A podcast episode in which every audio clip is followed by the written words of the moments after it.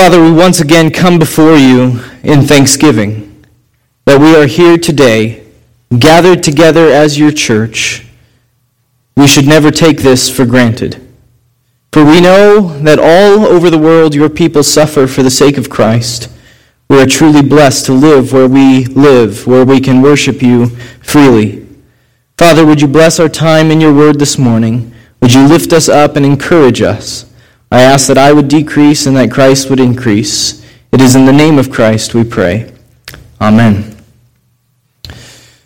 New Year's usually comes with something that we call a New Year's resolution, something we want to accomplish in the year to come. And many people seek to lose weight or learn a new skill or start a family or read through the entire Bible until they hit Leviticus, the usual. And those things are all good things.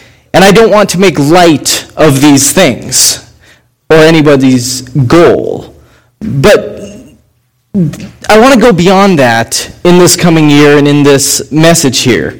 And I've had several people in the past come up to me and say that they appreciate that I bring into my message a modern day insight or something that people only my age might understand to help open the door into the greater outside world of which us millennials only know.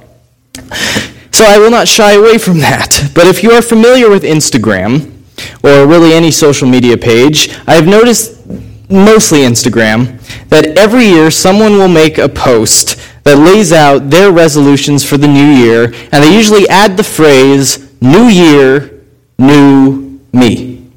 As if the changing calendar year is the magic solution to the issues that we have right now in our lives.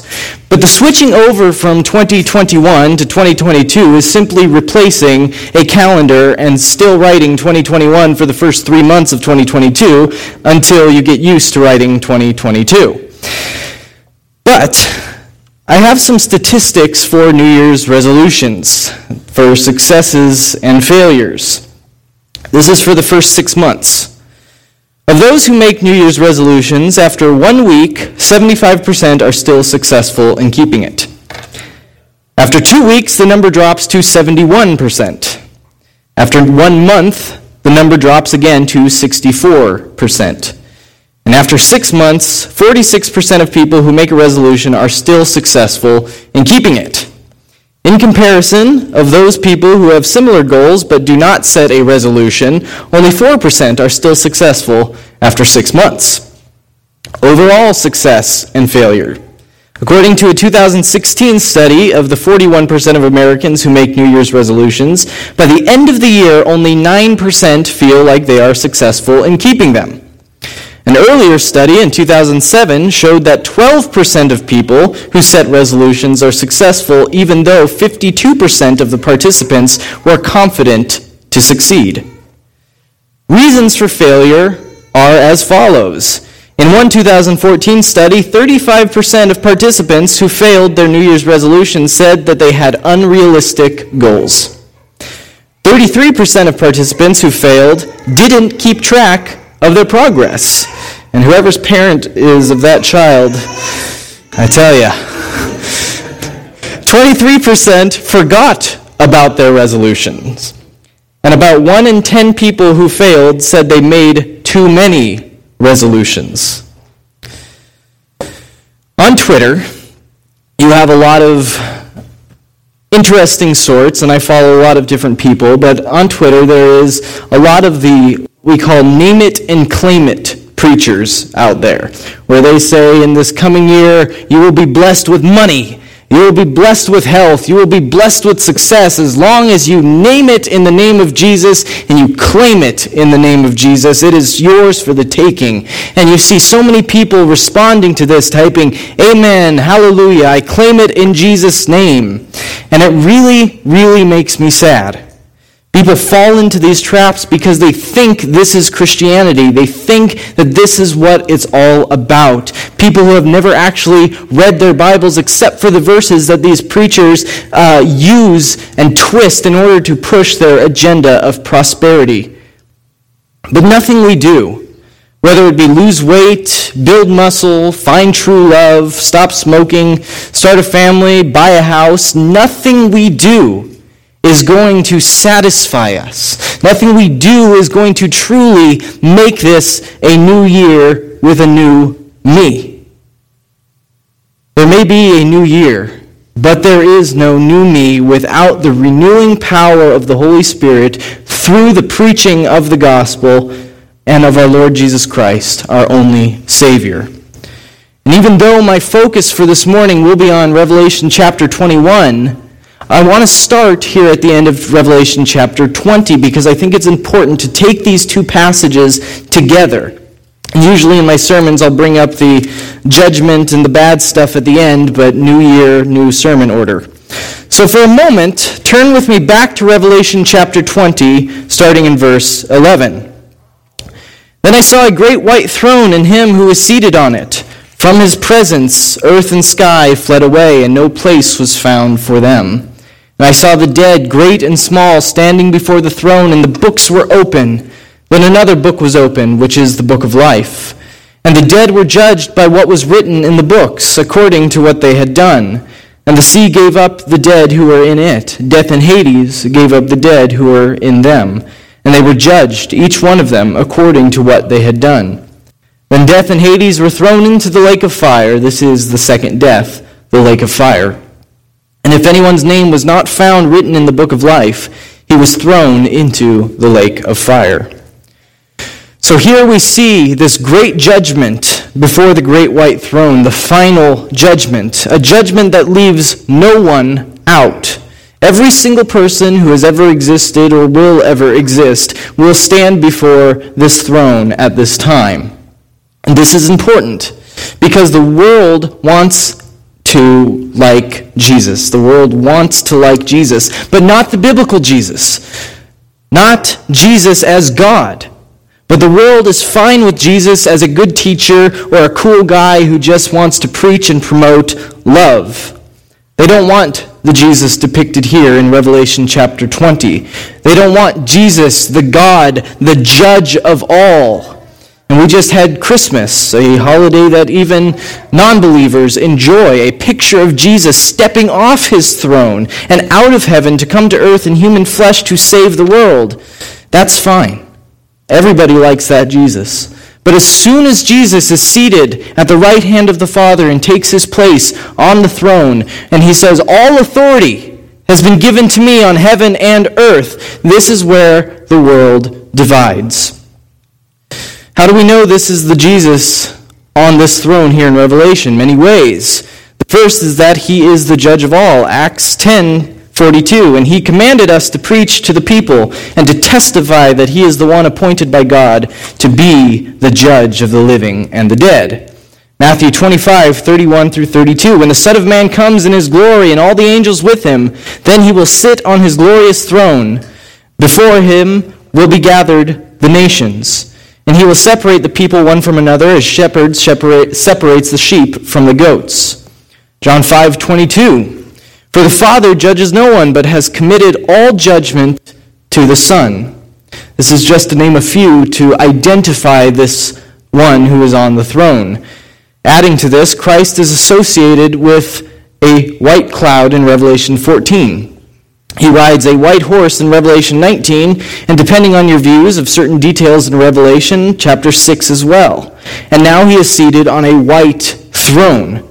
In similar ways, those who identify with Christ, whose sins are forgiven, who secure in their salvation, are clothed in white garments. We just sang about that a moment ago. Though your sins are as scarlet, I shall make them white as snow.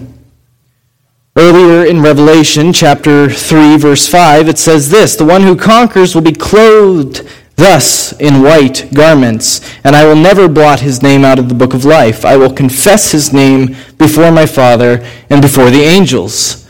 The simple thing I want to get from this is that neutrality is a myth. There is either dirty or there is clean. There is either just or there is unjust. There is either book of life or second death. And it all comes down to Christ. who is Christ? Is your name written in the book of life this morning? Are you clothed this morning with the righteousness of Christ? Because if not, then I think your New Year's resolution should be to repent of your sins and believe on the Lord Jesus Christ. And that could be this morning. Because nothing you do in this life, no, how, no matter how much weight you lose, no matter where you go on vacation, no matter who you get married to or have kids, no matter what you own or your own accomplishments are in this coming year, if you do not look to the cross, if you do not look to the finished work of Christ in your place for your sins, there is no hope. There is no new you. You will remain dead in your trespasses and sins. And when you stand before Christ on that day of judgment, you will hear the dreaded, Depart from me. I never knew you. For this day is coming we don't know when, but it is coming. And for those of us today who are in Christ, this is not a day of fear. This is a day of longing, what we have waited and longed for, when all things wrong are made right, when we are glorified and receive our fullness of our salvation. The judgment is done, and evil and death are no more. We will dwell with God. We will have new bodies. 1 Corinthians 15, 42 through 49 says this So is it with the resurrection of the dead. What is sown is perishable, what is raised is imperishable. It is sown in dishonor, it is raised in glory. It is sown in weakness, it is raised in power. It is sown in a natural body, it is raised in a spiritual body. If there is a natural body, there is also a spiritual body. Thus it is written, the first man, Adam, became a living being. The last Adam became a life giving spirit. But it is not the spiritual that is first, but the natural, and then the spiritual. The first man was from the earth, a man of dust. The second man is from heaven. As was the man of dust, so also are those who are of the dust. And as is the man in heaven, so also are those who are of heaven. Just as we have borne the image of the man of dust, we shall also bear the image of the man of heaven. Paul is helping us to understand these bodies. He contrasts between the bodies we have now and the ones that come at the resurrection. Incorruptible is over corruption, glory over dishonor, power over weakness, and spiritual over natural. We bore the image of Adam, and we will bear the image of Christ, the last Adam, the better Adam. Christ was raised in a physical body, and so were we. As the Westminster Confession of Faith states, the bodies of men, after their death, return to dust and see corruption, but their souls, which neither die nor sleep, having an immortal substance, immediately return to God who gave them. The souls of the righteous, being then made perfect in holiness, are received into the highest heavens where they behold the face of God in light and glory, waiting for the full redemption of their bodies, and the souls of the wicked are cast into hell, where they remain in torment and utter darkness, reserved to the judgment of the great day. Besides these two places for souls separated from their bodies, the Scripture acknowledges none. At the return of the Lord Jesus Christ, such living persons as are found in him shall not die but be changed and all the dead shall be raised up with the selfsame bodies, and none other, although with different qualities, which shall be united again to their souls forever. This will be our eventual eternal state soul and body, glorified, perfected, incorruptible. And if you are in Christ this morning, your body is corruptible. You can still sin. You are not perfect but you are counted righteous by the blood of Christ. This is the new you. You've gone from death to life in Christ. The old is gone, the new has come. This is biblical language. And one day, after the final great day of judgment, when our souls and bodies are reunited and joined together and made perfect and incorruptible, God will make all things new. Let us read that passage again in Revelation chapter 21. Then I saw a new heaven and a new earth, for the first heaven and the first earth had passed away, and the sea was no more. And I saw the holy city, New Jerusalem, coming down out of heaven from God, prepared as a bride adorned for her husband. And I heard a loud voice from the throne saying, Behold, the dwelling place of God is with man. He will dwell with them, and they will be his people, and God himself will be with them as their God. He will wipe away every tear from their eyes, and death shall be no more. Neither shall there be mourning, nor crying, nor pain any more, for the former things have passed away. And he who was seated on the throne said, Behold, I am making all things new. He also said, Write this down, for these words are trustworthy and true. And he said to me, It is done. I am the Alpha and the Omega, the beginning and the end. To the thirsty I will give from the spring of water of life without payment. The one who conquers will have his heritage, and I will be his God, and he will be my son. But as for the cowardly, the faithless, the detestable, as for murderers, the sexually immoral, sorcerers, idolaters, and all liars, their portion will be in the lake that burns with fire and sulfur, which is the second death. There are a few different views of the new heavens and new earth. There are those who believe that God will just clean up the earth that we live on now, that this is our eternal dwelling at the last day. However, the problem with this is both Scripture and science seem to go against this idea. We know that one day the sun will die. And when it does, this will wipe out the earth. And many people have used this great phenomena of the earth or of the sun dying and tried to predict when Christ will come again. And they predict that roughly 5 billion years from now is when the sun will pass away. And according that's according to some scientists uh, as they study the activity of the sun and they turn to such passages like 2 Peter 3 which says this looking for and hastening the coming of the day of God, because of which the heavens will be dissolved, being on fire, and the elements will melt with fervent heat. Nevertheless, we, according to his promise, look for a new heaven and a new earth in which righteousness dwells. Of course, God can use whatever he chooses to use to bring about this destruction. But I, for one, hope that Christ returns well before five billion years from now. I think it is also important to mention what is meant by the word heaven. One commentator writes this It is worth remembering that the new heaven referred to doesn't mean the heaven where God is enthroned. The Bible uses the word heaven in three senses. The first heaven is the earth's atmosphere, the blue sky, or day. The second heaven is outer space, beyond that, the night sky. The third heaven is the place where God lives in glory.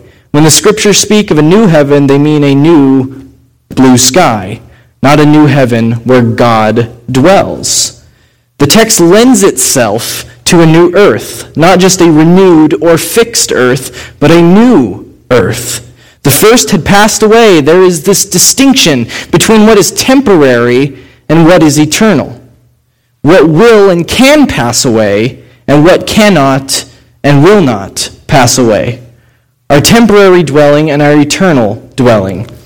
And some of you may be wondering, what does any of this have to do with New Year's? And my answer is everything. Because what happens now matters for eternity. As I said before, I'll say it again. There is nothing wrong with wanting to be better and healthier and stronger and making goals for a new year.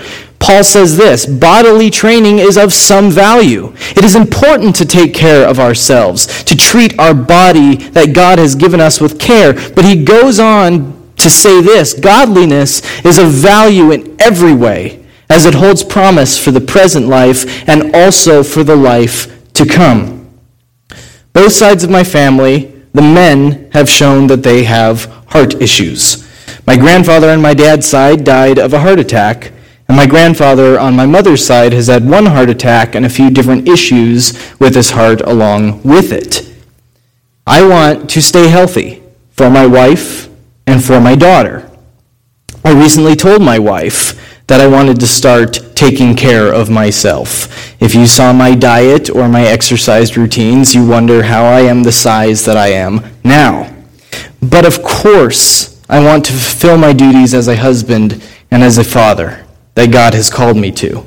And I want to honor my health and my body in doing that to, to do what I can to be around for them. And of course, if God chooses to uh, take me before then, that is of God's will. But here I can do what I can. My body and taking care of it is of some value. But even more than this, godliness, looking not to just the here and the now, but looking towards eternity leading my wife and raising our daughters in the faith that Francesca and Imogen would grow up not focused on the things of this world, but to know their Savior.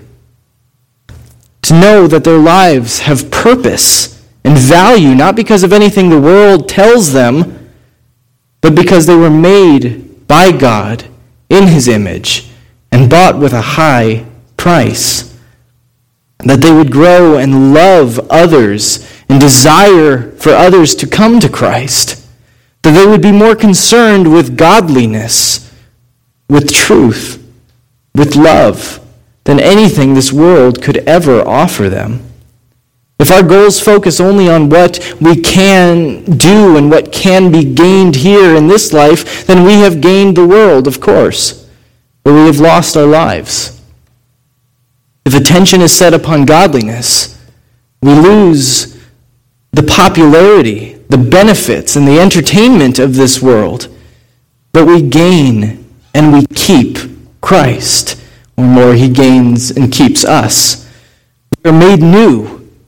We are not fixed up or put back together, but we are a new creation. If anyone is in Christ, he is a new creation. The world offers us look better, feel better, live better. But Christ offers this. And I heard a loud voice from the throne saying, Behold, the dwelling place of God is with man. He will dwell with them, and they will be him, his people, and God himself will be with them as their God. He will wipe away every tear from their eyes, and death shall be no more. Neither shall there be mourning, nor crying, nor pain any more, for the former things have passed away.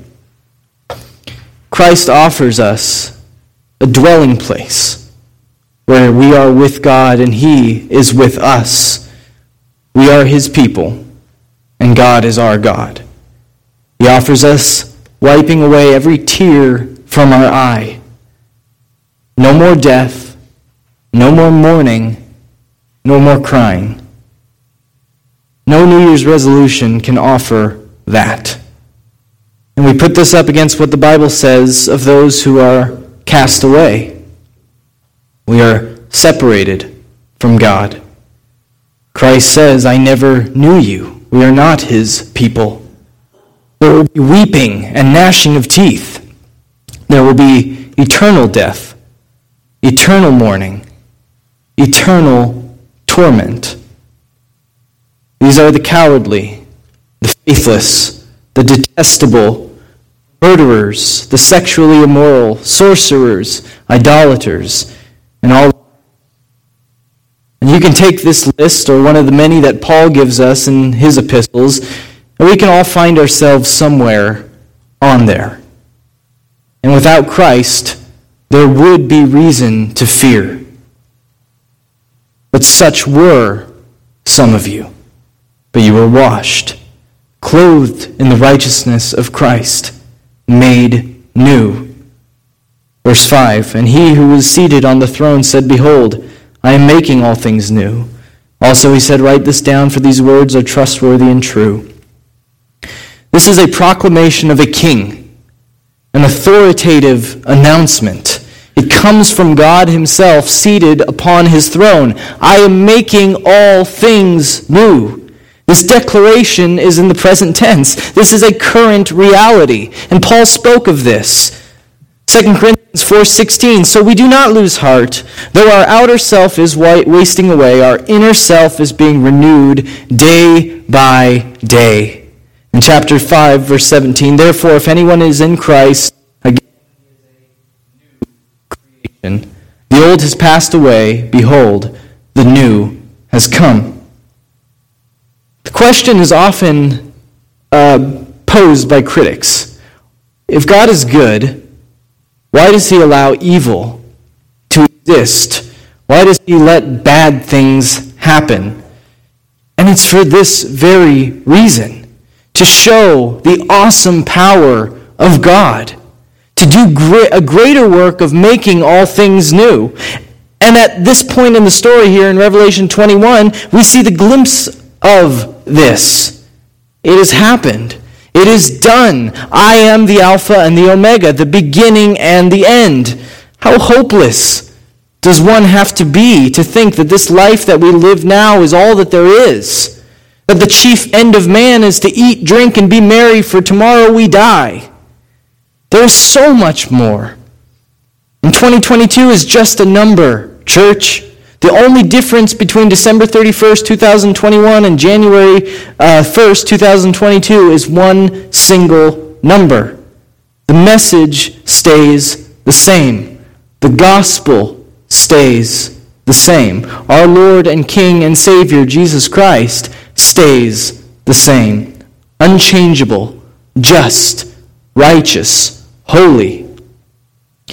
And at this point, I would have had something here about communion and coming to the table, but we're not going to be participating in communion, but I think it's important anyway. The communion table, the Lord's Supper, is a reminder to us to proclaim Christ's death until he comes again. It's to show that it doesn't matter when the calendar changes, but this is something we are called to every single day of our lives to live, to give honor to Christ who pulled us from death to life. And the table is a beautiful picture of God's church coming and remembering that. And we have that as given to us. So I'll close with this. The question is where do we go from here? Where do we go as individuals? Where do we go as a church? God's mercies are not new every year. God's mercies are new every morning. Every day to live for our Savior is a good day. To reflect on the image of Christ to the world around us. And the most important resolution that we can make is to be more like Christ. Or to quote a phrase by Voddie Baucham, more today than yesterday, more tomorrow than today. And I'll quote, with, quote Paul Washer here. May this next year bring you closer to Christ and farther from the lesser passions which would steal you from him. This is my prayer for myself. This is my prayer for my wife. This is my prayer for each one of you this morning for this coming year. Let's pray.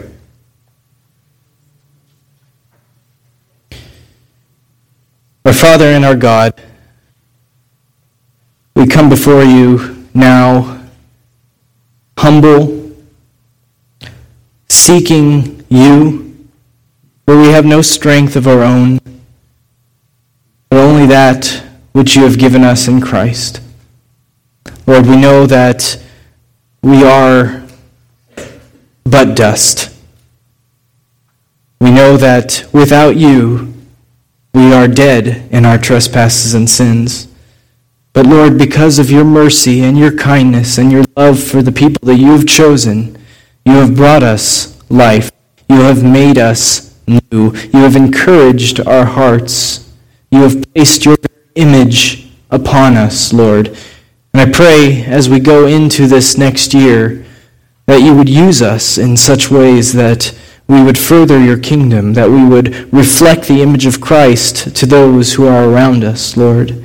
That you would strengthen us as a church body, Lord, to be the city on a hill, the light to the world, Lord. So, Father, as we continue to worship you this morning, would you encourage our hearts? Would it be a beautiful noise to your ears, Lord? In Jesus' name, amen.